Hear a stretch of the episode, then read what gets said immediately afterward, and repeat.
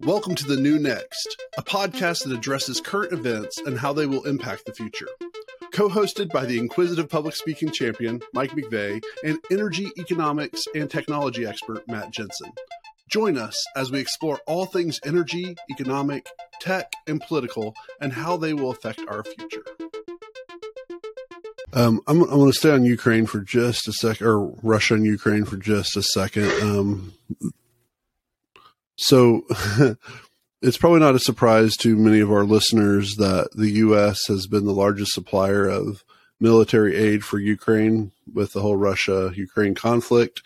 Um, it looks like we've been providing around, or at least at the time of the article, 50, up to $15.2 billion in weapons packages since February.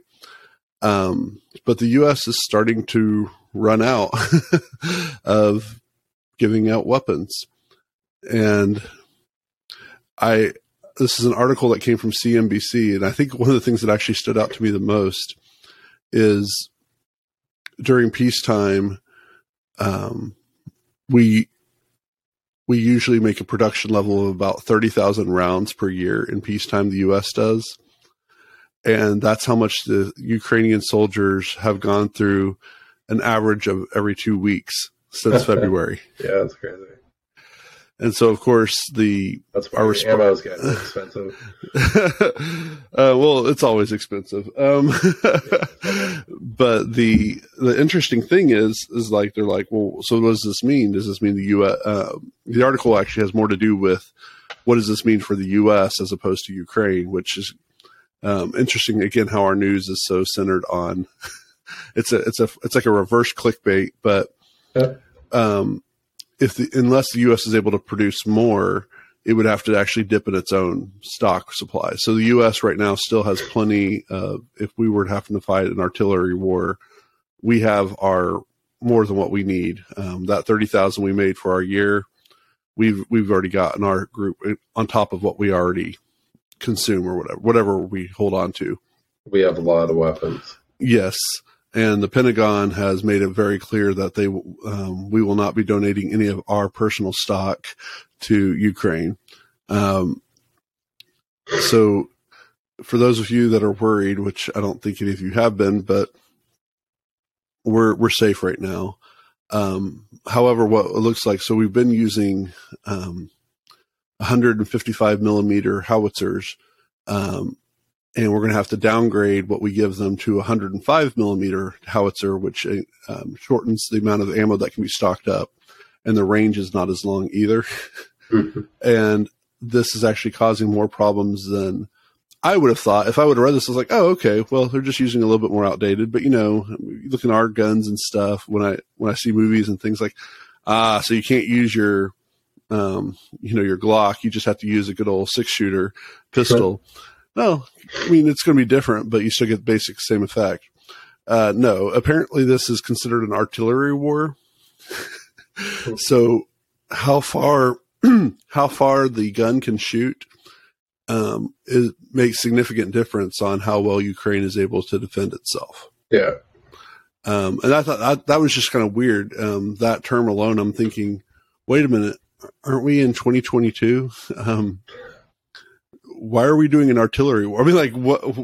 Yeah, what?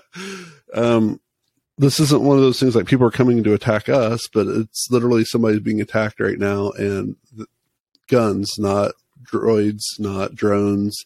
Um, it's it's literally a land war um, with guns. Yeah, which is I, I, I think interesting. We talked about um, well, we're in the process of talking about generational theory in here, mm-hmm. and in the fourth turning, um, that Howe and Strauss book, uh, following up generations that we recently um, read and discussed on the podcast.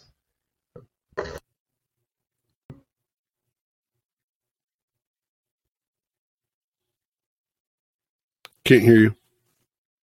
I think they talked about a, a, a land war as a possibility for um, one of these things, uh, kind of like the end of the fourth turning. But it's it's just been really it's been bloody, you know, and it, this is a, a, war of the last century, basically.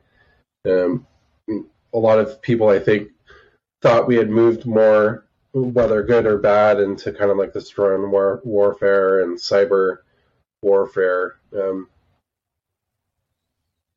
new phase of the world, and it's really been interesting to see how brutal and uh, almost like it's it, you know like seeing people use off-the-shelf drones and rigging them up with explosives and stuff like that. It's kind of it's it's it's just wild. It's it's almost like a backwoods battle.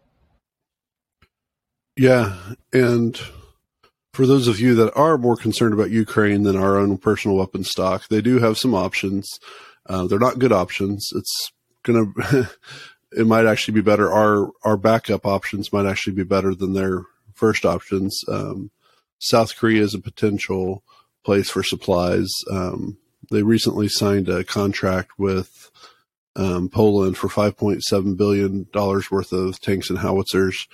Um, but they're saying already that those weapons are actually less um, less optimal than potentially even our 105 millimeter howitzers, um, which is kind of interesting. I mean, that that right alone, again, um, it's not a secret that the U.S. spends a lot more on defense and military type things, but again, I think that's something that I take for granted. Of you know, we movies and TV ruin a lot of stuff.